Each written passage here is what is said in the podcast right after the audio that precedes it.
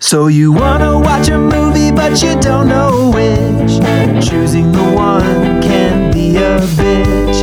But Jared and Drew have perfected the art. So sit back, relax, and trust the dart. It's Dartboard Movie Night.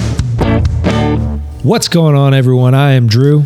And I'm Jared. Welcome to Dartboard Movie Night, the movie podcast where we put 20 movies up on a board, throw a dart at it, and let the fates decide. How you doing, Jared? Doing real good, Drew. Doing real good. Uh, excited to talk about this movie, Seven Samurai. Yeah. My first Kurosawa experiment experience. Experiment and experience, I guess. Um, Yeah, yeah, a bit of both actually. Um, but if we want to dive right into it, I guess I should just ask you right off the bat.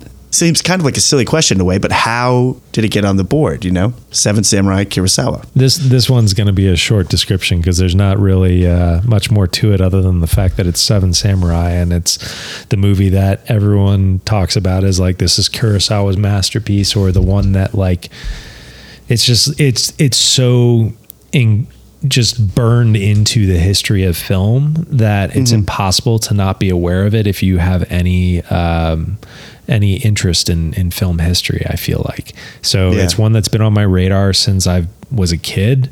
It's just one that you know, again, it's like it's the reason we're doing this show to to force ourselves to watch things that we're just like ah yeah we'll get to it one day and this is my ultimate maybe I'll get to it one day kind of kind of movie.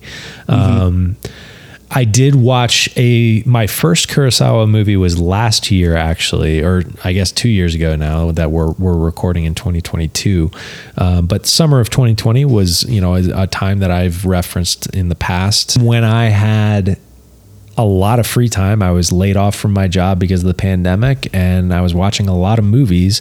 Um, and one of them that I watched at that point was Yojimbo, which uh, also stars Toshiro Mifune from this movie, who I want to talk about it in at length later.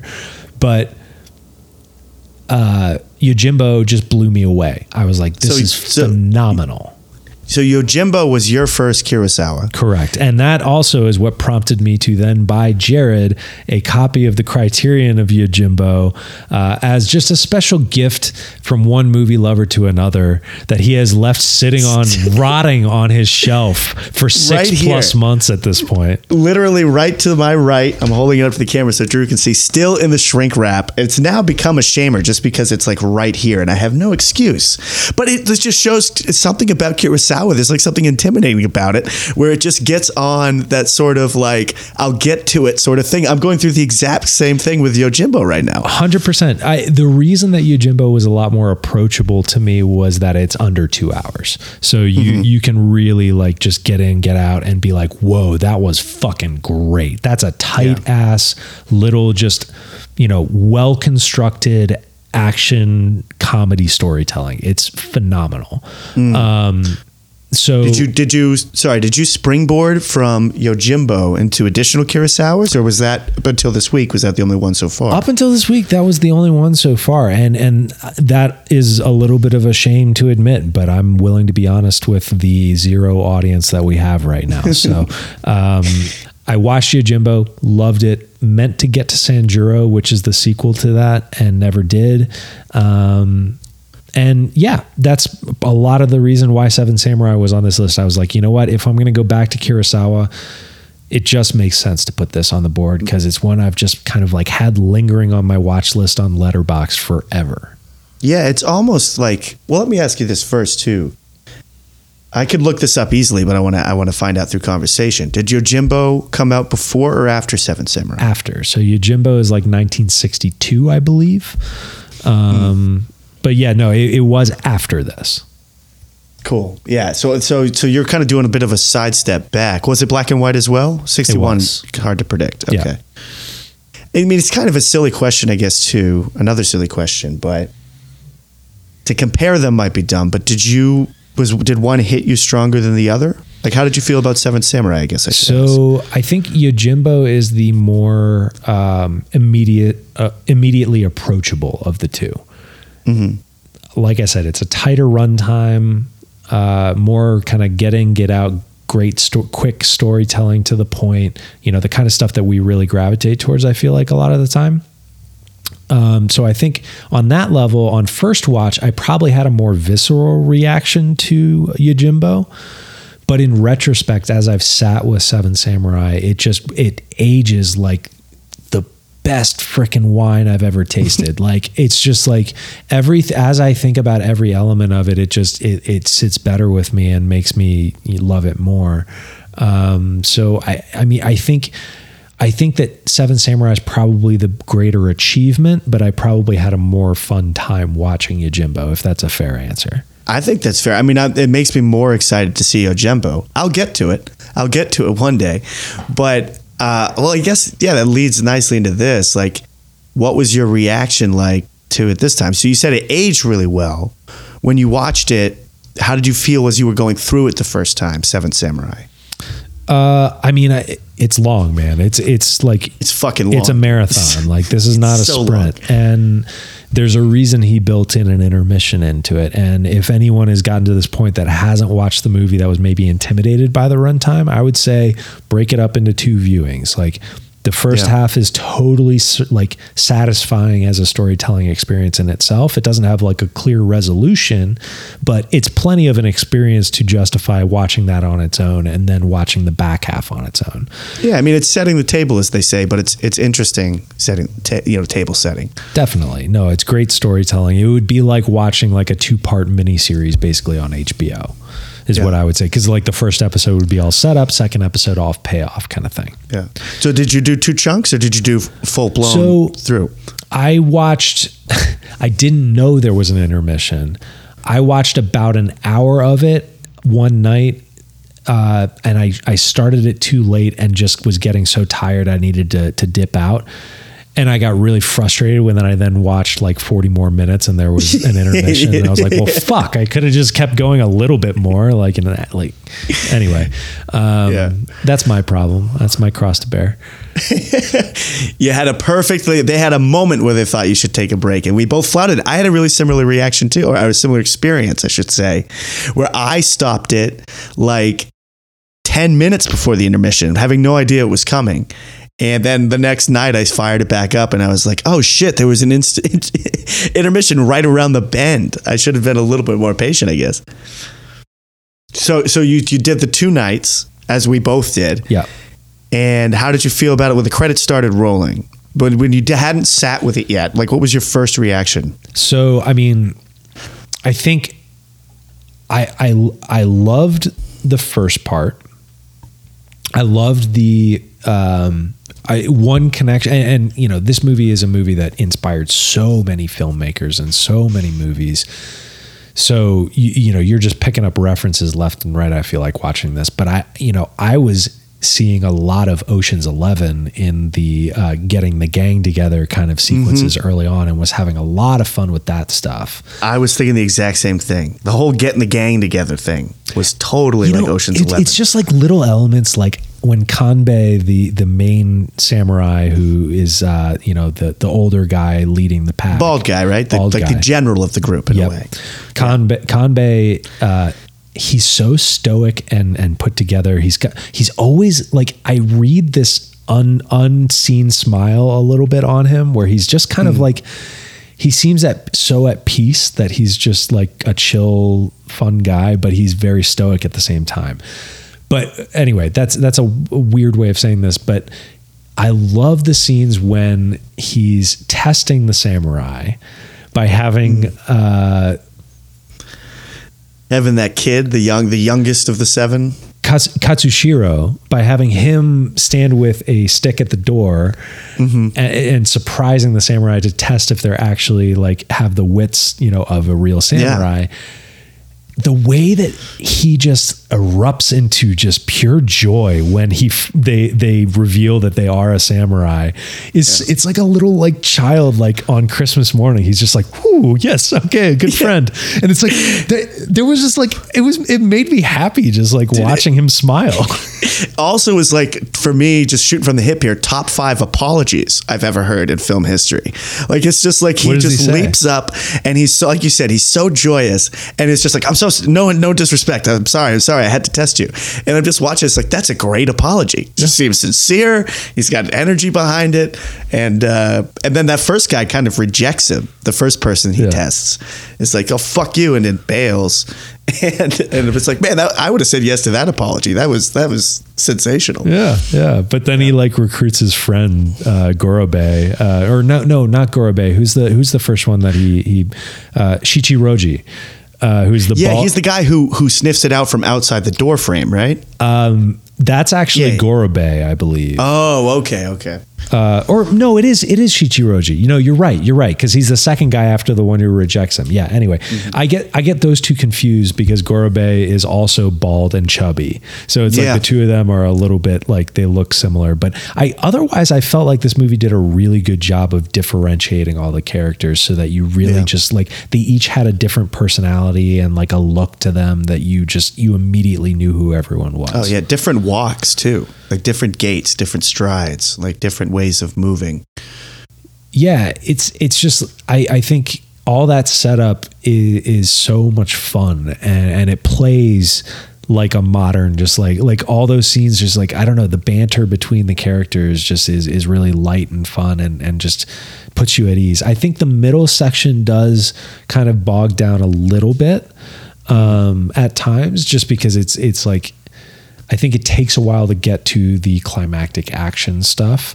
Uh, and there's some really great stuff in the middle too. I mean, like I love the sequence where they um, uh, go raid the bandits' huts to kind of pick off a few of the guys before they can attack later Yeah, and that's where uh, Heihachi, one of the other characters, dies uh, trying to save uh, uh, Rikishi. It, Rikishi is that it? Rikishi, I think. Rikishi, yeah. He when when his wife runs back into the fire at the sight of him, that whole sequence is brilliant. I think. Um, but yeah, I, I like it. Definitely, like I I started to feel the length a little bit in the middle.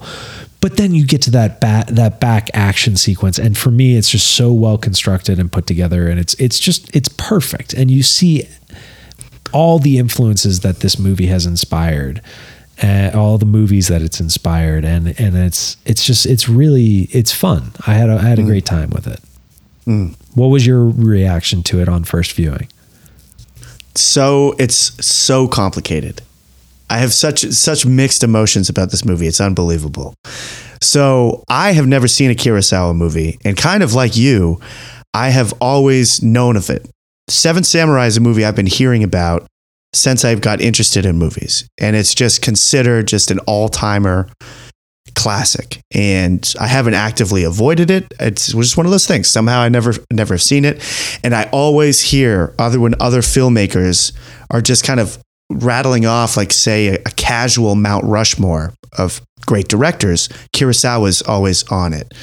You know, I remember Gary Oldman, the actor, talking about like just the pressure of making movies, and he was just this. He's just speaking anecdotally, but like every time you're in a theater projecting a movie for an audience, you're, you know, you're in there with Kurosawa, you're in there with Scorsese. Know, he's just, you know, That's- listing people, but Kurosawa is always on that list. yep Yeah. So I've I I went to this movie uh, with very high expectations because it's it's I saw that it was considered his masterpiece by many, and I I- just didn't really know what to expect, but I thought it was going to be really impactful. And on first viewing, I just really really struggled with it. I thought it was kind of cheesy in a lot of places. I thought the acting was showing its age. I thought it was kind of uh, there were a lot of scenes that seemed really tedious and dull, and I was like, I'm I'm working through it. It's like I'm not I'm not enjoying this movie, and it, it started to feel like work a little bit when I was about 45 minutes to an hour into the movie. It felt like a homework assignment, and I feel like I was having a reaction that I'm always cautious of with older movies because we, you and I talk about a lot about how our generation can have a kind of a, somewhat of an aversion to older movies and think they're going to be like what my experience first time through with Seven Samurai was, which we think seeing a movie like Citizen Kane or the original King Kong or whatever it is, or even In a Lonely Place, is gonna like we will we'll go pay homage to what led to what we have today, but it's gonna feel like homework. And then I'm all almost always delightfully surprised at how wrong I am and how they're just great movies. So this one, I was just like, I'm not having that good reaction. Like this feels like an old movie. Um, I, I'm I'm bored. It feels kind of stagnant. And there were there were scenes that I really loved, and there were great sequences that, that I thought even on that first view I really liked.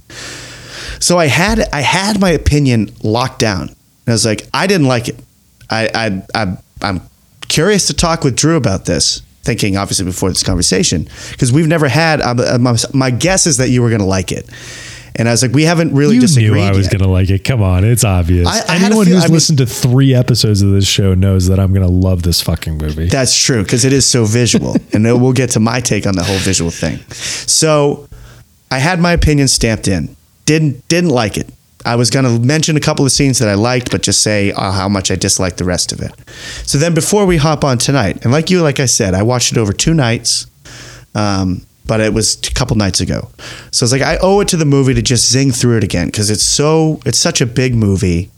I wanted to touch check back in with some of the early scenes because I wasn't really taking notes. It's really hard to take I- notes when you're watching a subtitle movie. I, It's just not a thing have can do. almost gotten to the point where my first viewing of any of these, I have to have it be no notes, just because I, it it pulls me out because I'm starting to think. I, I realize, I think it was while I was doing ET, um, I realized that I was. Uh, trying to think of like notes to take on it like and i was like Yeah. wait this is not why this is here Yeah. like this is supposed to be a gut reaction and i'm trying to force reactions here i need to just watch this Yeah. Yeah, I like having my little notebook there, but you're right. I don't I try not to force notes. If there's nothing that's grabbing me, I leave it alone. And this was I had written maybe 3 or 4 sentences down sp- sprayed out on the page, but I was it really was like again, my opinion was set. So I'm breezing through my speed like fast forward rewatch, just touching back in with scenes that I liked. And somehow I missed almost completely on the first viewing how amazing and beautiful the shots are in this movie. I think it was because I was focused so much on the dialogue and reading the subtitles that I wasn't really noticing and and, and you know following the story I wasn't really noticing how great the shots were. And when I was just fast forwarding through it, I was like, "Oh my god." But I this think is one of the most beautiful movies I've ever seen. I think what it, it's it's even more than that though. It's like it, they're beautiful frames. Obviously, like you can Mm-hmm. you can put any of these on a wall and it would look great. But Yeah. more than that, those frames are telling a story, and they're communicating things just by how the camera is positioned and the lens that he's using and the you know the way that he's framing it all of that is is um, is is contributing to the storytelling and and that's I think even a lot of times people will watch stuff and not even know that it's doing that to them but it is Yeah. yeah Yeah.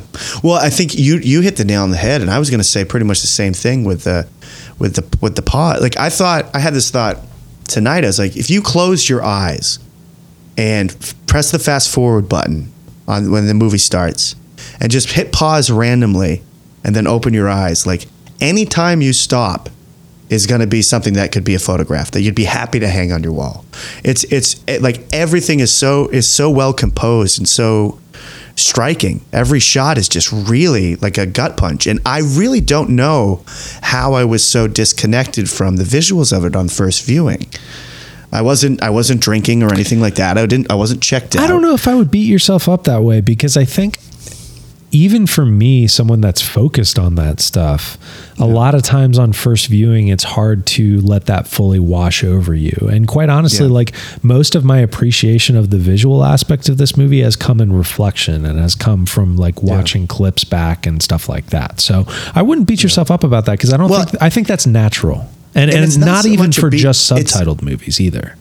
That's true. It's it's it's more of, of of of surprise in a way. It's not so much like I'm embarrassed, but I'm just like I'm shocked at how how different my Sure. reactions were. And the last time I had something close to this is recently I watched Sympathy for Mr. Vengeance. And I know that you've seen this movie as well. And the first time I saw it, I was drinking wine and I was like working my way through it. If anyone hasn't seen it, by the way, it's a Park Chan Wook movie. Uh, his second major release. It's a revenge thriller. It's fantastic. But first time I saw it, I was like, this movie's just confusing. It's trying to be confusing. I don't like it. And then the second time I watched it, I was like enamored with it. So this and this was not quite that experience, but it's in that league of having very different reactions on first and second time. Yep.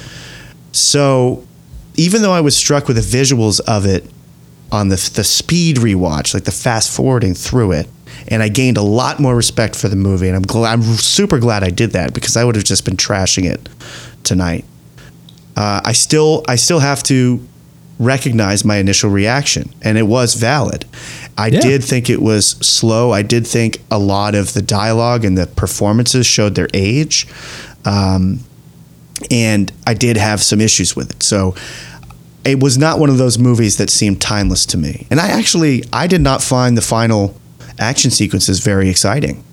Um, I, I I never found myself like on the edge of my seat. You know. Well, I th- okay. I I think I think there's an important thing we need to kind of address, which is that obviously no movie from this era is going to pack the um, the type of of what I'm trying to say is modern action movies are the culmination of years of development of techniques for how to generate excitement and endorphin rushes and like mm. it's such a refined process at this point that trying to compare action filmmaking of this level from 1954 to today is is really not a fair comparison. Yeah. I, I think I think you have to go into this movie understanding that it's not going to pack those kind of punches for you. You kind of have to approach this movie as like a little bit of like a again like a like a film history kind of viewing kind of thing. Because if you view this movie as I'm educating myself on film history, you can watch it for things like it's really interesting how he's filming these battle sequences uh, in in this way, like where like I don't know, like like he's doing so much in frame with rain and the elements and like like it's it's a technical marvel that he pulled this off in 1954 and that's underappreciated given that now our standards are set by CGI and you know hmm. like like hundreds of millions of dollars productions like and you know this is like costs like nothing compared to a modern Transformers or some shit. Right. So Well, I don't know. I mean, and I and I'm trying not to compare it to modern stuff either. Like I'm I'm recognizing that the time that it But I'm saying made. even American productions from this era. Yeah, that I mean that might be so. But I was thinking of like my reaction to and we've talked about it before in the past, but the original King Kong. Like I found that movie super exciting. Even Sure. though Okay. it's like it, old techniques and everything, but I was That's like fair. especially the log roll scene and things like that. I was literally on the edge of my seat and I was shocked. I was like this is this was 2021 I was watching it. And I was like this movie is exciting as hell and i'm on the edge of my seat. And i, I didn't really have that reaction with this one. Um, and i and i and i understand what you're saying too and i do i do like that we do want to kind of see these movies and recognize how big their impact was and see and It's see important to watch them within a context, I guess is for sure I'm saying. Yeah. yeah.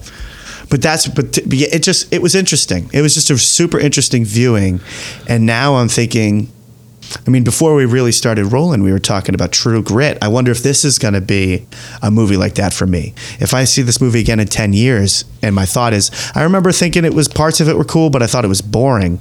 Like maybe in 10 years, I'll be like, what the hell was I thinking? That this movie's just great. But I do, I do think it's, it would be disingenuous to not mention that I did think it was, I was, I was really checking my watch a lot, and I was looking forward to it to be over on the first viewing. I think I think one way to maybe reframe watching that epic action sequence at the end is to talk about um, Kurosawa as a filmmaker, and specifically, I want to I want to quote Sidney Lumet here, who called Kurosawa. It was Lumet. It was a Lumet quote. He's he called him the Beethoven of filmmakers, which Wow. is a perfect way of describing this because I think when you watch Kurosawa's films, the two that I've seen anyway, um, but the way that Lumet describes it, most of them, um, it's about just like, I mean, Beethoven was the most, you know, as as a composer. Like it's just like, bah, like this bombastic, just like everything being thrown at the wall, just like you know, and and this movie is that where they you know, in a frame, you've got a dozen horses and 50 men running around with spears and there's rain you know falling and he's shooting it from a wide you know telephoto lens like bringing the mountain into focus behind him. And it's just this massive you know large scale thing for at least for the time you know it's not you know helms deep or something which we'll get to i think the comparison there.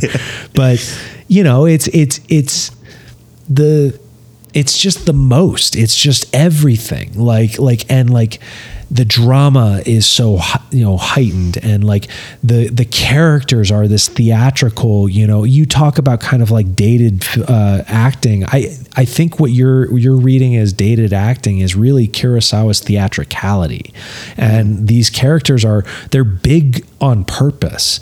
Um, you know you know uh, toshiro mifune who I, I will also get into because he's really important to talk about his character kikuchiyo is is this animalistic like like almost like gorilla man just like you know hunched over and like swinging his arms and flailing his legs and he's just he's an animal and, and like you know who he moves like? Have you ever seen Liam Gallagher walk from Oasis? he fucking walks. no like that. i need to Yeah. watch this that's awesome I have to send a picture of like Liam Gallagher walking. Please. It's, I, let, you know, let's just do a little. send it in the chat Let's i need to watch need to Yeah, see this yeah. I'm gonna. I'm I gonna didn't see, realize that. Yeah, hold on. Uh, before we dive back into it, No, no, get this might even make it into the cut. We'll Liam see. Gallagher walk. I want to see this. Um, For those who don't know, God Jared is a massive Oasis fan. well, actually, I should say I. Well, at least to you be- were when we when we first met. I found it. okay, this is this is a this is a somewhat tame version, but it's a nice little 10 second video. I'm going to send it to you. Okay. And and just to say, I when I was in college, like sophomore year of college, I got I really got into Oasis and I, I fell in love with them for that time. I still find them charming and solid, but they're they're by no means of my favorites or anything like that. Yeah, it's got that Yeah? energy. Yeah. It's that kind of that kind of like swagged, slunk, arms swinging all over the place. Um, but yeah, yeah, it's this is a funny, funny little thing. But I but you know, the point I'm trying to make is that they're they're operating in this operatic way. Um, it, it's it's heightened emotions and and you know and and that's I, I think I'd, I'll be interested to hear when you watch Yojimbo because Yojimbo does have elements of this too. Where Yeah. I mean, this is really by. I, I heard somebody in one of the. I, I watched a bunch of like video essays and stuff on YouTube on this, so I apologize if I'm cribbing anything from from anyone there. I'll try to link to a few of these in the in the uh, description because I think there's a lot of really great ones. But um, I heard someone describe uh, that as being kind of consistent with most of Kurosawa's filmography. really, yeah, because I was thinking like it was kind of some of it. Some of it was was vaudevillian in a way, and that's Sure. not necessarily a bad thing. But it was kind of like big and hammy, and like you said, operatic is. How about that villager that's just constantly like has that frowny face Yeah, where he's he has like that- he has that mouth worried, like wide-eyed, you know. Yeah, catching flies, always afraid, and some of the villagers, the way they just wail and wail, and and you know, the the main character, or not the main character, but uh, who we're talking about, the kind of animalistic guy, um, he always he was Kikuchiyo. always bitch. What? Sorry, Kikuchiyo. Kikuchiyo. He's always he's always bitching about how whiny the farmers are, you know. And it, and as audience members, I'm like kind of with him a lot of times. A lot of times he's being way over the top, but I'm But like, yeah, they are fucking annoying. But this is this is what I think you're going to pick up on, on on the second watch is like this movie is a movie full of complexities. Like the the morals of this movie are are really like complex and and interesting where you've got these villagers who you know, are are clearly in a position where they're you know subjugated and they're at risk from these bandits. Um, they don't have anything to protect them, so they have to resort to these you know tactics of of you know picking off stragglers and like uh, you know that that's their existence. And then the samurai's perspective is like they're getting picked off by these shitty little villagers you know when they're like running from a fight and they're like the the losing party um and you know it's it's the the the morality of it is like these guy these samurai are clearly doing a good deed by protecting this village free of charge basically Mm. but they've also been guilty of some some horrors as well. I mean, these villagers are are terrified of them raping their women, for instance.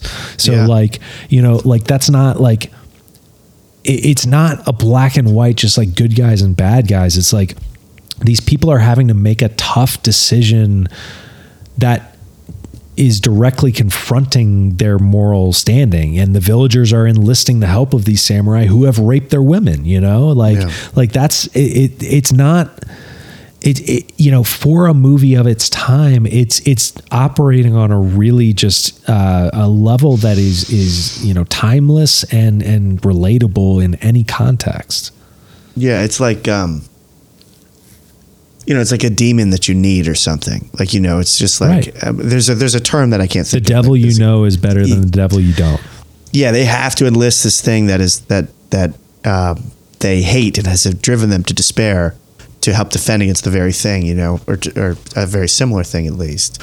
I think that could springboard really nicely into talking about Kikuchiyo and that that performance specifically because you I know you Yeah. wanted to touch about it and I, I wanted to just mention that there was one scene where the acting in this movie blew me away. Most of it I thought was just okay to not very good, and I bet you know the scene I'm going to say. Yep. And that is when Kikuchiyo has collected the gear from the farmers and brings it back, and he he just goes on this rant. That scene is incredible from an acting perspective. He Well- delivers an amazing emotional monologue yep timeless. Knocked it out of the park by any standard, modern, old school, whatever you want to say. That was an amazing piece of acting by any measure. Absolutely. So the actor's name is Toshiro Mifune, and uh, if you're listening to this and you don't know who Toshiro Mifune is, he is a legend of the screen in Japan. He made the crossover to Hollywood for a couple of movies, but he was always dubbed because, um, and and I read that this was like one of the greatest shames of his life that he never uh, perfected the English language. Um, so he always, he could he could speak like phonetically, but he he couldn't like actually speak the language. Um, It's a bummer because he has a great voice. I know. I would love sucks. to hear speak in English. and that's a way, huge but I part mean, of like him as an actor. Yeah. You know, is like that that just like gravelly like lion's roar of a voice. Yeah, yeah. Um, But anyway, he. Uh, the scene i mean i'm so glad you brought up the scene uh, that you did and it was the perfect segue. You're exactly right because that's the complexity of the the morals of this movie that i'm talking about where Kikuchiyo is uh, not a samurai. He would like to be a samurai but he grew up a peasant farmer and he hates the peasant farmers at the same time that he wants to preserve their way of life. It's this this beautiful dichotomy within this character where he just like he you know he simultaneously has so much ire and disdain for where he came from but it's Yeah. still where he came from Yes. um, and they're people at the end of the day and he Yeah, and we- re- and he realizes that because that's part of him and that's one of the many things in the movie that we could all relate to to a degree. Like uh, I had a very healthy upbringing for the most part, but everybody has some parts of their upbringing that is baggage difficult, you know, and uh, it's just it just taps into that that performance of like he, he is he is so ashamed of of where he came from, but like you're saying, he also does want to defend it and he defends it in conversation. Because the way it start that that that whole tirade really begins he's really ripping the farmers. And it's it sounds like for a second I'm like is this movie about to take a turn? Is he about to defect to the robbers or something? Because he's like so vehement in his in his shredding of the farmers. But then he adds that other layer to it of how they were driven to it by samurai action, and how it's it's it's it's the it was the oppression that has turned them into such um, kind of despicable, not despicable, but you know, self-loathing, problematic type of people, cast of people. Sure. And and that that's when that scene really blossomed for me into something really special. Yeah. And also, as we continue to talk about this actor, I do want to shout out the reaction shot, the reverse after the speech is done. That that is a great performance by all those people. Every guy that plays the samurai is great. Yeah, the way they're just sitting there and ingesting it and recognizing what he's saying and agreeing with it silently um, is really powerful. I thought too, and so that's when they all delivered as well. It absolutely is. But, you know, to talk about Toshiro Mifune himself as an actor, I mean, you guys, you got to understand that this guy, he's like, at the time, like he's like if you cross like Paul Newman with Marlon Brando, like you know all the swagger of a movie star, but the acting ability of just an auteur. You know, um, like he he just he was just this guy. He was he, like he's in a lot of Kurosawa movies. His big breakout with Kurosawa, I believe, was Rashomon. I could have that wrong, but Rashomon in 1950, which is still a movie that is referenced for the way that it basically invented a genre of movies, which is like where you see a single event from multiple perspectives throughout the movie. Um, that you That's know cool. that's referred to as Rashomon style. That okay, so that's yeah, because I've heard that a lot. Yeah. So that Rashomon was one of the first movies that did that, kind of like a Russian doll of like Yes, an- an- an Russian action. nesting doll. Exactly. Yeah. Like, yeah, you learn more as you see more perspectives of this of this Mm-hmm. one event. Yeah, yeah. Um, anyway, I, I, I'm blanking on like a good example of a modern one. Do you? Can you think? oh of one? yeah, no, you just we were talking earlier about uh, the Last Duel. That's a bit of a of Oh, perfect Rashomon. example. Yeah, from Yeah. from last year. Yeah, exactly. Yeah. Um, yeah, the last duel. You you, I, I think that movie for didn't strike me as one that you like get like major revelations from each perspective, but it Yeah. is a, it is the same same sort of storytelling. You're exactly right. Yeah. Uh, but anyway, that was I, I believe the movie that broke out. Uh, kind of him as a movie star, and then this obviously came four years after that. Uh, but he's the star of Yojimbo, and usually, like on screen, he's much more of like a like a like he he does have some like swagger to him always, uh, but he is like at least in Yojimbo, he plays a much more like stoic figure uh, in that, which I think would be interesting for you to see uh, in Yeah. contrast to this. Yeah, because I did, I did, even though I found some some components of of his performance to be a little over the top, that one scene sold me on him, and I'm, I want to see more from him. And it's great to hear that he had such a, a fantastic and impactful career, because I will be looking for more. And and also, you know how much I love a good face, and that is He's a facha. He's got a facha. Like uh, the angles on his face are fascinating. He's got like that that that beefy, damn near unibrow, if not full blown, and it's all just fascinating. It, it, his, his face is very interesting to look at. he's a guy that inspired a million actors after him. Um, Yeah. I mean, just to get into some Toshiro Mifune trivia, I mean, the first bit is you should understand is like Clint Eastwood basically like stole his entire vibe from Yojimbo for The Man with No Name in in uh, the Sergio Leone spaghetti westerns. Um, so you know we're talking about. Uh, Fistful of Dollars, Few Dollars More, and The Good, the Bad, and the Ugly. Um, that character is like directly ripped from Yojimbo. Wow. Um, but anyway, Yeah, so I gotta see. I gotta see that. that's one bit. Uh, I, I did want to bring this quote in because this description from Toshiro Mifune's Wikipedia is fantastic. This is like Kurosawa talking about basically discovering uh, uh, Mifune. So basically, uh, Toho uh, Films, uh, which is the production company that was like they made the Godzilla movies and and this and all Kurosawa early stuff. Yeah, it's Um, still very much alive these days. You know, they made Shin Godzilla. I want to say in 2018, just Uh, fairly yeah. recently. Yeah, and I'm sure so. they've got a ton of other projects too, but very active these days still. Definitely. Um, but anyway, they uh, they had a rift in their production company in the late 40s, and uh, a section of it split off and took a bunch of the actors, um, and they formed Shin Toho actually, uh, and. Uh, so Toho was looking for a bunch of new actors, and Toshiro Mifune, I guess, like I don't remember the context of why he auditioned, but um, Kurosawa, who's who was involved with Toho at the time, uh, watched like his audition, and he said, "I'm just going to read the bit from Wikipedia." It says. Kurosawa later wrote that he entered the audition to see, quote, a young man reeling around the room in a violent frenzy. It was frightening as it was as watching a wounded beast trying to break loose. I was transfixed, end quote.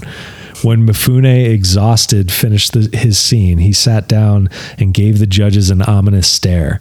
He lost the competition, but Kurosawa was impressed. He, quote, I am a rarely, I am a person rarely impressed by actors, he later said. But in the case of Mifune, I was completely overwhelmed. oh man. It was super. I, I just love that, like, he came in and he's just thrashing around this room like a fucking wild man.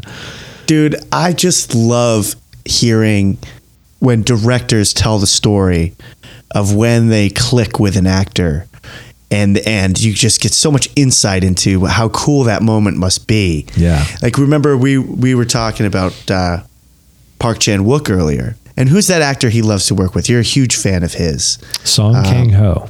Song Kang Ho. And how we heard Park Chan Wook say that he gives two different performances out of each of his eyes. Yeah. And it's just like you hear these things that are just like mind blowing. It's like, oh, it's so it's so amazing that these people find each other. And thank God for us, you know, as as just fans of art. It's so great when these these combos happen, you know. Totally. Yeah. So, you, I mean, people out there, if you want a comparison to like a Western version of this, this is basically like a Scorsese De Niro collaboration. Right. Yeah. PTA Phil Hoffman. Exactly. What did you think of his sort of his a lot of his crazed behavior of like the moments in which he would find excitement? Like he at the funeral of the person who who dies when they're going to kill those like three bandits and we mentioned earlier that whole wife situation happens with one of the farmers and there's like a bit of friendly fire. I also don't know how I feel about that death specifically, but we can circle back to that. But the, at that funeral is when the, the the robbers first appear, the bandits coming over the hill, and and Mifune's reaction to that is like gleeful, hmm. and he's like excited, and he has all these strange moments of of happiness that are so out of place, you know. Well, and I I mean al- that in a as it's the character. I don't mean that that's a mistake of the film. I'm just saying. No, it's very intentional. I mean, it's it's like the from what I read when Kurosawa first wrote the script, that character was not in there, and Mifune was actually auditioning for a different character when when he first, or not auditioning, but was was being written in as a different character at the time. What Kurosawa said was that the the makeup of the samurai group that he had created there it was too stoic. There there wasn't enough levity to it. It needed some spice and something to kind of offset the the you know just the the very like buttoned up samurai. And Yeah. and Mifune was the perfect actor to put in like that kind of role. So he was like oh this is obvious. I'm just going to write in a character like this. Um, and that's kind of the fruition or, or the, the the way that this character came into into being. It actually was originally going to be the sixth samurai not the seventh Oh wow. Huh. It's one of those like catch twenty two situations. It's like how different would the name be? You know, would it have mattered if it was six samurai instead of seven? Like we've we've grown up knowing the name to a degree. Seven samurai to me sounds better. I don't know. Maybe six samurai would. I think it rolls off the tongue in English better, but who knows in Japanese, That's true. right? That's a great point. Yeah, yeah, yeah. Well, do you want to to dive into talking about kind of the the legacy of this movie a little bit? Kind of the influential kind of impact, you know. We've talked about kind of our reactions to it and we we briefly mentioned how Kurosawa is often thrown up on Mount Rushmore.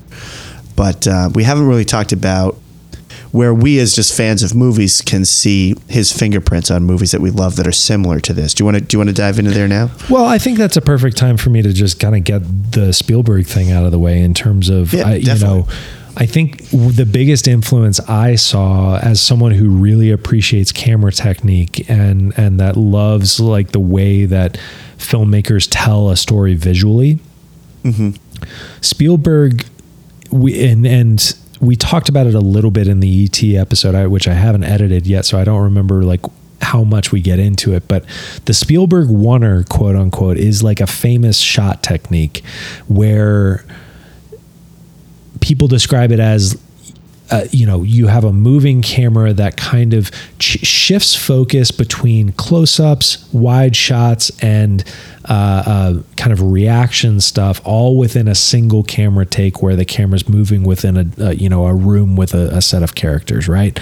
Um, not necessarily in a room. It can be outside. I don't know why i made that speci- specific. But point being it's a moving camera that never cuts, but it's telling you an entire scene within that single cut.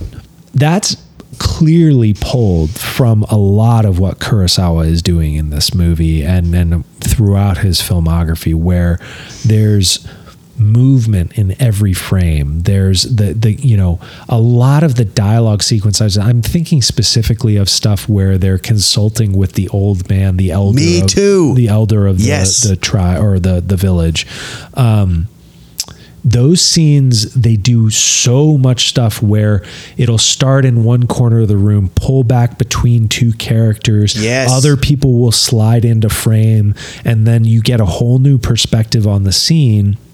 And dialogue all happens within the same take. The camera might move and give you a close up of something else at some point but it's always telling a single story within a single shot. And that's like that sort of technique like is very subtle. It's not something that you always register. Going back to what you were saying as far as like not reacting to the visuals necessarily on first blush i think that's totally fair because it, like these kind of techniques are intended to be subtle. They're telling you a story visually without you knowing it um, and it's so much more effective than cross-cutting between five different points of coverage and just like pulling the can like that's not normal. Like you don't feel like you're in that frame with those characters when you're cutting across like that. When you do it all in one take, you are the camera operator. You are in that room with the people.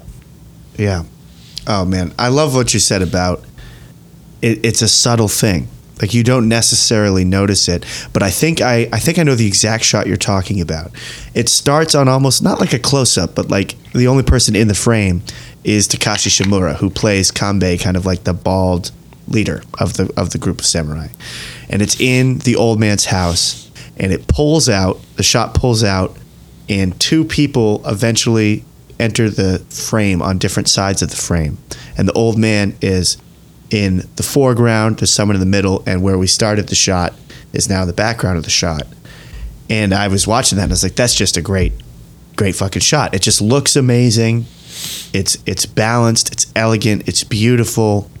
Same thing when we were talking about the performance of like that's a great performance by any stretch, by outside of the realms of time. There were a lot of shots like that in this movie where I was like, that's just an amazing shot. But I mean, they do it in like outdoor settings too, where like a character will like you'll start with a wide shot of like ten people walking down a street, and then someone will, like will react to something and run up close to camera, and it'll be suddenly be a close up with the characters in the background, and like that technique is is like it's giving you multiple perspectives without ever confusing your eye by cutting across things. Yeah, and think of that shot too. It's not necessarily like a Spielberg one or in that vein, but just another shot that stuck out to me out to me in the movie.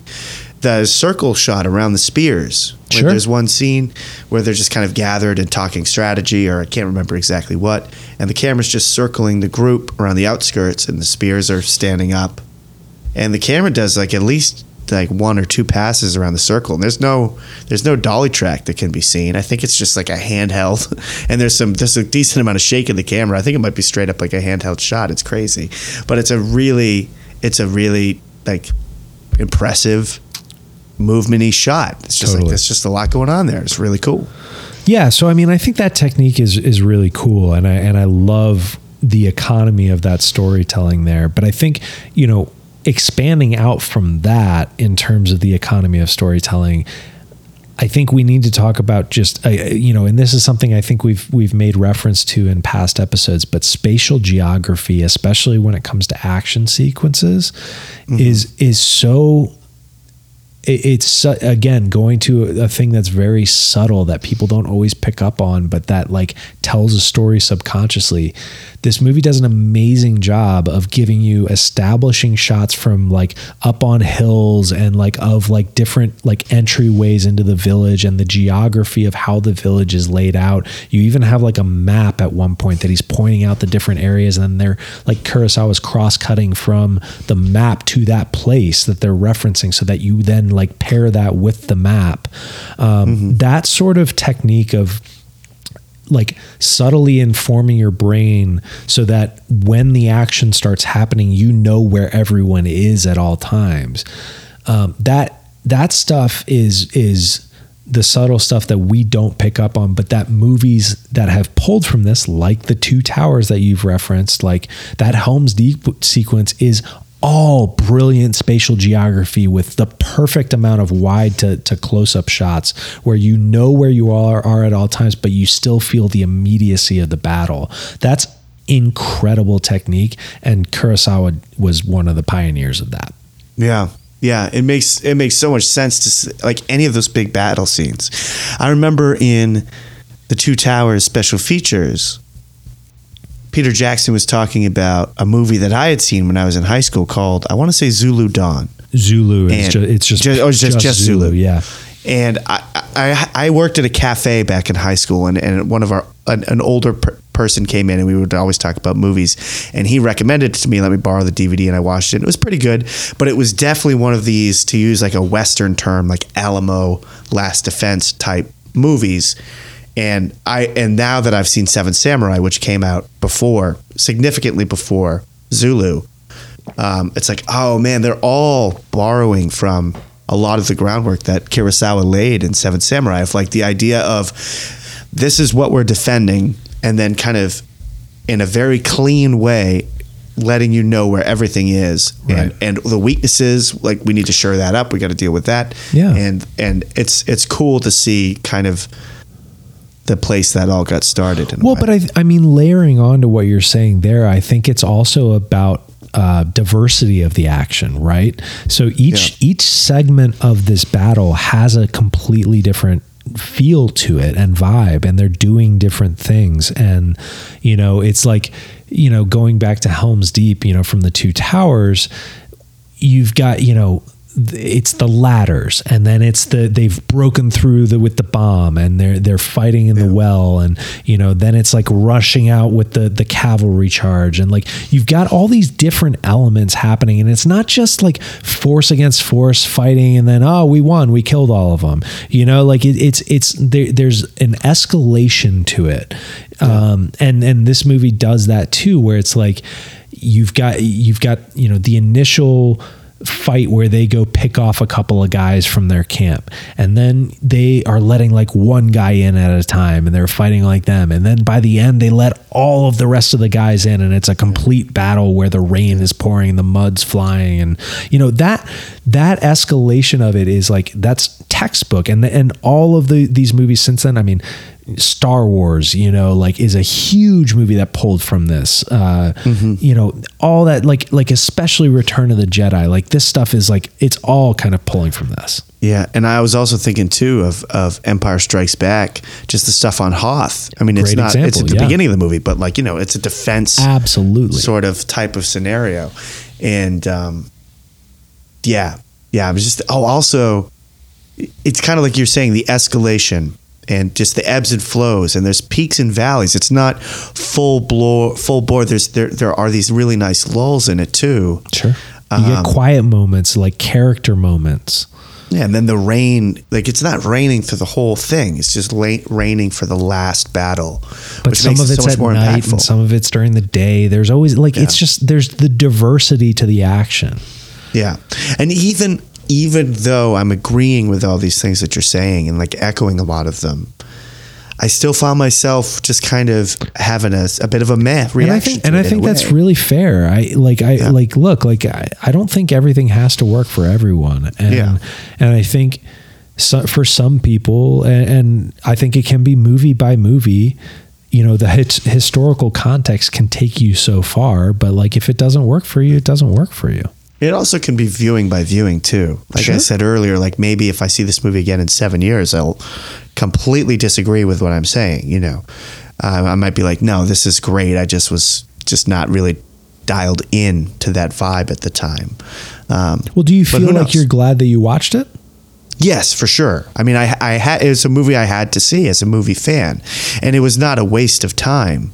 Um, but I did it did feel like work the first viewing. But again, the second the second viewing has given me doubt of that first viewing opinion, where I was really noticing the visuals, and I was like, oh man, this movie on second viewing. When I would stop and, and play the scenes for a while before I would continue on fast forwarding, I found myself in like a bit of a trance and I was kind of getting a little more sucked into the rhythm of the movie. Something about first viewing for me, I was really resistant to it. Well, you you've built in expectations there. Yeah, Uh, yeah, I, I'm not sure, but something about I was very, it was a little more like seductive isn't quite the right word, but it was I was really kind of starting to get drawn into its energy a bit more, and I was I was reacting to it better. So I think it's interesting. I mean, I think I think anytime you have a movie of this one stature, you kind of come into it with a t- like we've talked about it in the past baggage. You know, you're Yeah. you're coming in with all that historical baggage, and you're like like if I don't like this movie, am I crazy? And you're like fighting it Yeah. for a little bit. And if anything, that's like I feel like it's almost like pulling us out of the moment a little bit, and it takes a little bit of just like trying to separate from from that feeling uh, to to really let yourself get swept up. I mean, I mean, but that's not to dis, to to you know devalue your opinion here No, because I think no, that's yeah. in- incredibly valid. And and look, I support you because look, at the end of the day, I think our podcast is meant to be one not necessarily for like film buffs. It's one for people that are trying to explore this stuff with us. And I think that's a very valid reaction for a lot of the people that are probably listening to this right now. Yeah, like I like yeah, we haven't approached wrap up yet, so I could save it, but I, I don't think I'll be pitching this movie to the average movie fan. No. Well, here's, I mean, since we're talking about this, I have a question. How do you feel about watching Yojimbo now after this? Um, well, I'll tell you this. I, I feel I don't feel nervous about watching Yojimbo. I mean, I'm intrigued, but I'm very interested in seeing how Kurosawa works with color. Because when Well, I it's got in black and white. No, I know. That's why I'm saying Oh, I'm, I'm oh, oh, interested in sorry, sorry. Yojimbo, but I'm very intrigued by seeing a color film of his because when when I started to pick up on how beautiful his shots were, I was thinking like, oh, I wonder when we add color to this concoction. Like, how are his shots going to look then when he can play with that as well?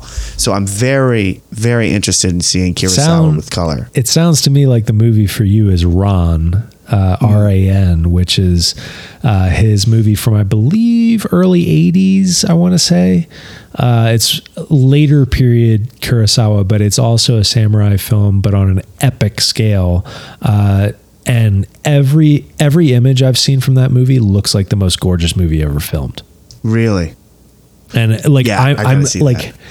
part of me is like it's it looks so beautiful that I'm like desperate to find a movie theater playing it because I feel like I th- that's how I want my first experience to be but I don't know if I'm ever going to pull that off so I might just pick up the Criterion 4K and just watch it that way. yeah, yeah. I think this is one I'm going to have to watch on my own time. Run. Um, I look like I think one other thing in terms of just like talking about a second viewing of this movie. I think contextually, try to think about like how this movie is talking about consequences of violence and the way that it's framing. Think about how like the kills in this movie happen, right?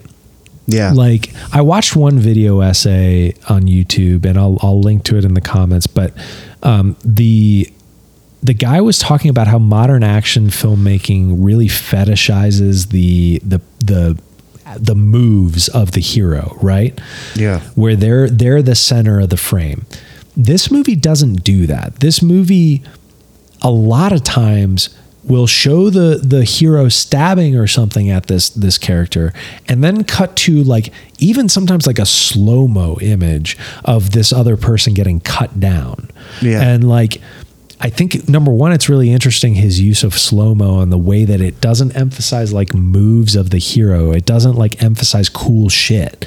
It emphasizes people dying and like Yeah, people it's not getting- Neo. It's it's Right. like you did slow mo on Smith or something, as opposed to Neo. It's like the, the villain of the scene, or Right. the or not even necessarily the villain, but the person who's getting killed is the one that the slow motion happens for. Is that you're right? That's uncommon. Yeah, and and and I think like you also see it in the the epic battle at the end where people are like slicing at the bad guys, and you don't really see like the blade connecting. You see the guy falling off the horse. You see someone Yeah. hitting the dirt and and get and just like smacking into the earth and and just Oh, yeah, someone getting skewered on a fence. You know, and, and yeah, you see the like the dehumanization of it. The mud plays a huge role in that too, especially on the rainy uh, the the night uh, or the following day, the rainstorm. Yeah. Then people falling and dying. It's like it's like almost like World War One stuff. You know, it's like in, people dying in the muck, sort of thing. And it's like the it's the like the least dignified way to go out. Yeah, compare it to a movie like The Last Samurai, you know, which is um, I don't think a terrible movie. It's fine. It's you a know, fun when it came movie. out, I, when it came out, I loved it. But that's totally a type of movie that glorifies um, warfare to some degree and resistance. And this this movie is just doing something different. It's not. Yep. It's not really uh, idolizing.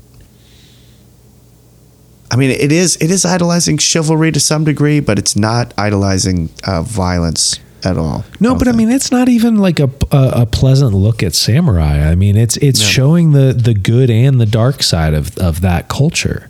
Yeah. So I, I think it's a I think it's a movie that that has much more depth than maybe just you know. It's not just like we're going to kill the bad guys. Cool. Okay, we form a group. Okay, we go kill the bad guys. Like it's not that. It, it- it's a lot. It's got a lot more on its mind than than than that. Yeah. Yeah, I mean, I, I hope it grows on me, and as I like the fast forwarding version, it did, but uh, it only time will tell. I, I hope that I grow to like it more, But if it I doesn't, have to who be cares? honest. You know, It's Yeah. it's your opinion. You're allowed to have for it. sure. It's just, um, yeah, it's we, interesting. we support all hot takes on this podcast. It's true. Yeah, yeah. I also wanted to give a shout out to some of the editing in the movie too. Yeah, there please. were there were some edits that I absolutely loved, but there was one that I was one thing that kind of went through the movie, and I mean, I don't know if it was just from the time or whatever, but I wasn't a huge fan of the wipes. They had a lot of wipe transitions between scenes. Star Wars, felt- baby. I know Star Wars. uh, Do you think that was an homage to Kurosawa? Are you kidding me? Dude, the, Star Wars is one big Kurosawa homage. R2D2 and C3PO are directly ripped from Hidden Fortress. Oh, I'm very intrigued about Hidden Fortress. Um, but um, yeah, I don't know. I, I, I, a lot of times they felt out of place to me when I would see a wipe. It felt kind of jarring a couple of times, like the scene before it ended abruptly, I loved and where it. we entered the following scene didn't really cl- seem clean to me. Um, fair. that happened about three to five times. I was like, ah, it was not a good wipe. But there were other edits that I thought were fantastic, and and you were talking earlier about something along the lines of well, something akin to a lack of confusion in these big action scenes. Like the the editing plays a monumental role in that too, and he I think he is so good at choosing in this movie anyway, from what I saw, where and when to make his cuts. Like even just simple things, like like when Mifune is having that big meltdown and he's you know ripping in about the farmers and stuff, and he throws the arrows, and it just cuts to the arrows like flying into the wall. Like the timing of that cut and choosing to show that is great. I don't know. Some, there's something. There's some effect to it. Well- and then he throws. Before that, he throws the armor mm-hmm. off, and the armor. It cuts to the shot of the armor landing in this kind of puddle in the back of the, or some stream that runs through the building or something. But the timing of the cut, and this is probably just editing 101, but it really struck me in this movie. It's like when they choose to cut it, cut to that shot, is like exactly how long the throw of the armor would take. Hmm. And obviously, those are completely different setups. So when you choose to cut to You're that, seeing, saying the clarity of the cut, like the the match on action. the the rhythm exactly the rhythm of the cut and when they like you literally we see him throw the armor and there's like a half second or so hmm. and then it cuts to the landing shot and in my mind it's like that's the exact duration that that toss would have taken and it's like little things like that are really fucking cool and are really important and really subtle so you remember that the character Kyuzo he's like the the master swordsman. yeah, the master swordsman. He's the very stoic guy. Um, there's a scene, I think, the night before the, the final battle, where he runs off into the night to retrieve a musket, and so he he runs off, and the shot stays with him running into the night, and there's the string of fires.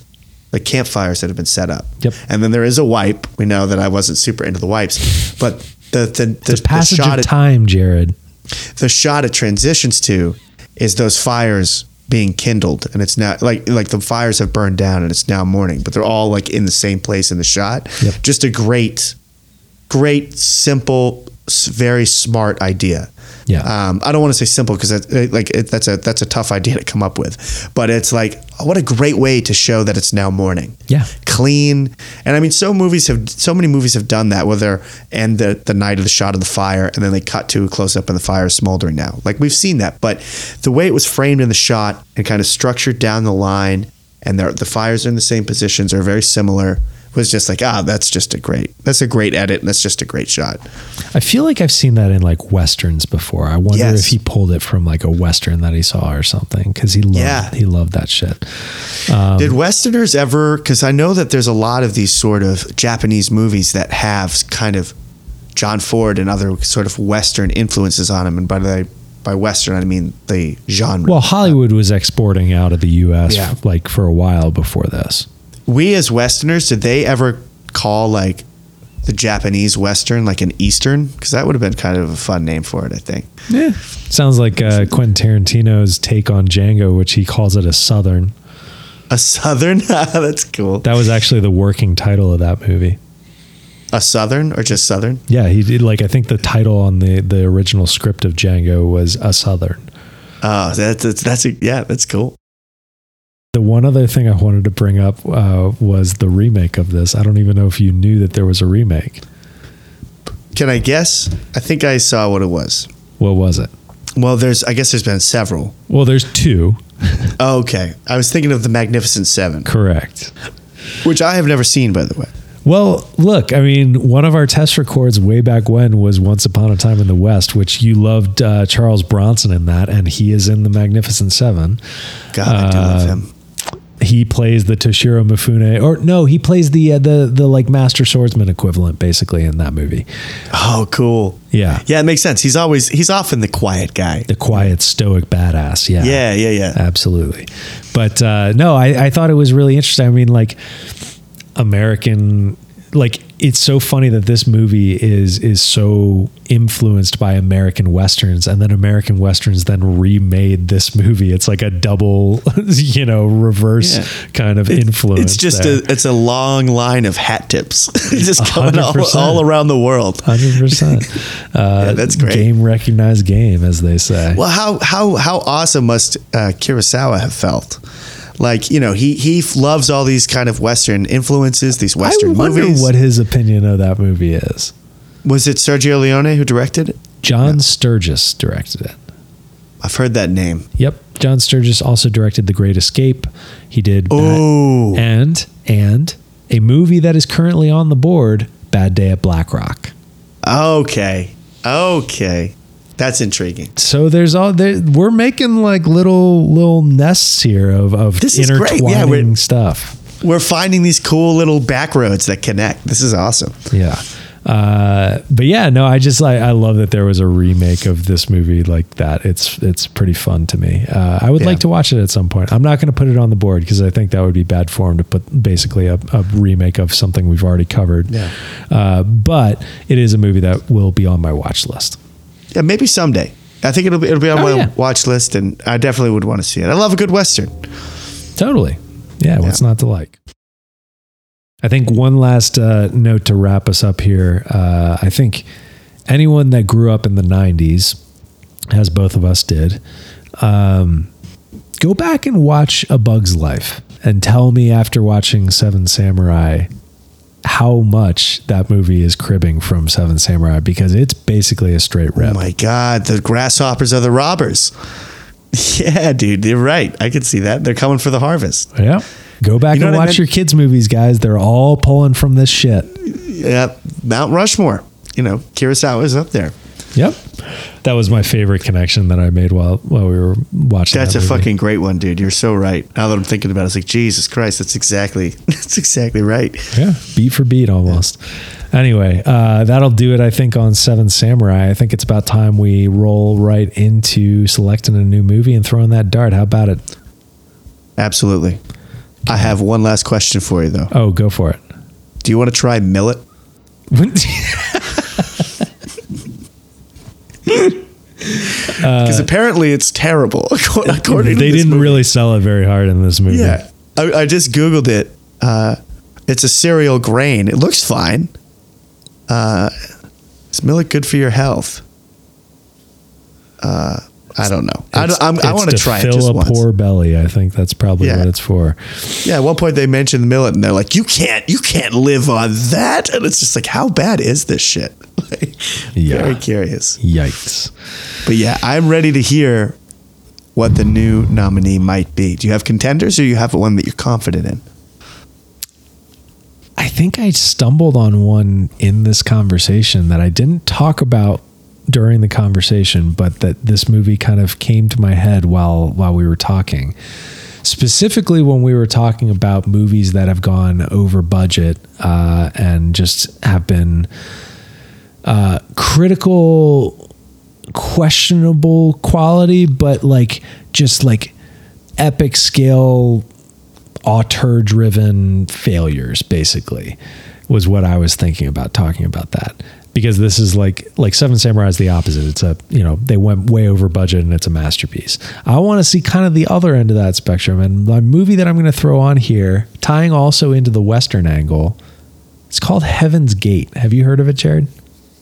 No, I have not heard of Heaven's Gate.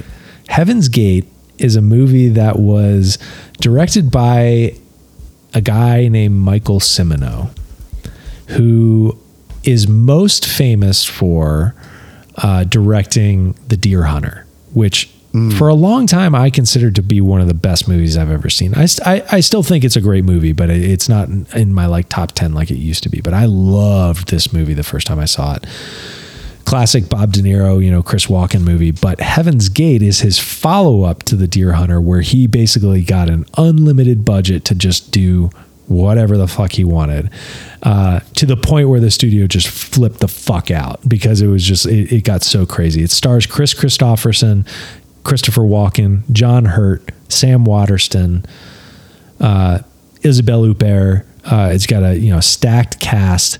It's a western epic, uh, which I know you like too. Hell yeah. I think it's a perfect addition.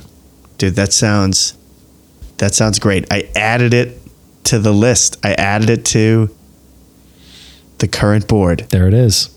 Oh, that's exciting. That sounds cool, dude. I'm excited to hit it. Do you want to run through the numbers? Yeah, let's do it. So, on the board as it stands currently, at number one, we've got Erin Brockovich. At number two, Ex Machina. Number three, newly added Heaven's Gate. Number four, The Big Sleep. Number five, In the Mood for Love. Number six, The Sixth Sense. Number seven, Bad Day at Black Rock. Number eight, Alan Partridge. Number nine, Days of Heaven. Number 10, Bound. Number 11, Vertigo. Number 12, The Straight Story. Number 13, Thunderbolt and Lightfoot. Number 14, The Exterminating Angel. Still the fucking mystery of my life. Yeah, what the fuck? What the fuck's that one again? Number 15, Barton Fink. Number 16, Putney Swope. Number 17, Mother from 2009, Bong Joon Ho directed. Number 18, Killing of a Chinese Bookie. Number 19, On Her Majesty's Secret Service. Number 20, The Ballad of Cable Hogue. And as always, Bullseye is a friend's choice or maybe a listener's choice. We introduce that as a possibility. Hell yeah, dude. All right, I'm gonna go chuck this thing. I'll be right back.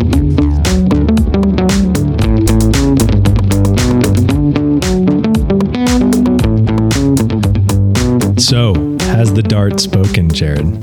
The dart has spoken, Drew. What is this? And the fucking Jared Given dry streak continues. Fuck. Another odd number. what is it? Seven. Seven is a newly added movie. We're still sticking in the oldies, my friend. We're going with Bad Day at Black Motherfucking Rock. Dude, fascinating. We mentioned it. Yeah, we, mentioned brought it up this in pod, this right? episode, and it gets gets hit. That's great. Well, this is um, yeah. I mean, we're gonna we're gonna talk about it on the episode, but this uh, this was a choice uh, that I made just a couple of weeks ago. Wow. I got to hit an even some one of these days. One of these days, it's got to happen. Dude, that it, it happens for a reason. You got to trust the dart. We're on a bit of an odd hot streak right now. The evens will have their day. I will have my day. Um, You but fucking better, man. I'm just like I'm, you're running out of. You're running out of. you're, you're you're tapping out. You, you're running out of choices here. We've we've like run through my my backup list. I gotta I gotta compile some new ones over here. uh, but no, I, I like the choice. Uh, I like it for us specifically because it's uh, got some direct connotation or connections with uh, Paul Thomas Anderson, our favorite filmmaker. So uh, excited I'm to excited. talk about that. Thank you so much for listening. Please remember to subscribe to our show on Apple Podcasts, Spotify, or wherever you like to listen. If you want to keep in touch or if you have a bullseye selection you want to send our way, drop us a line at dartboardmovienight at gmail.com. If it's for the bullseye, make sure you use subject line bullseye confidential. Follow us on Instagram at dartboardmovienight. Artwork for the show was created by Veronica Roman, and all of our music is by Eric Williams. Play us out, Eric.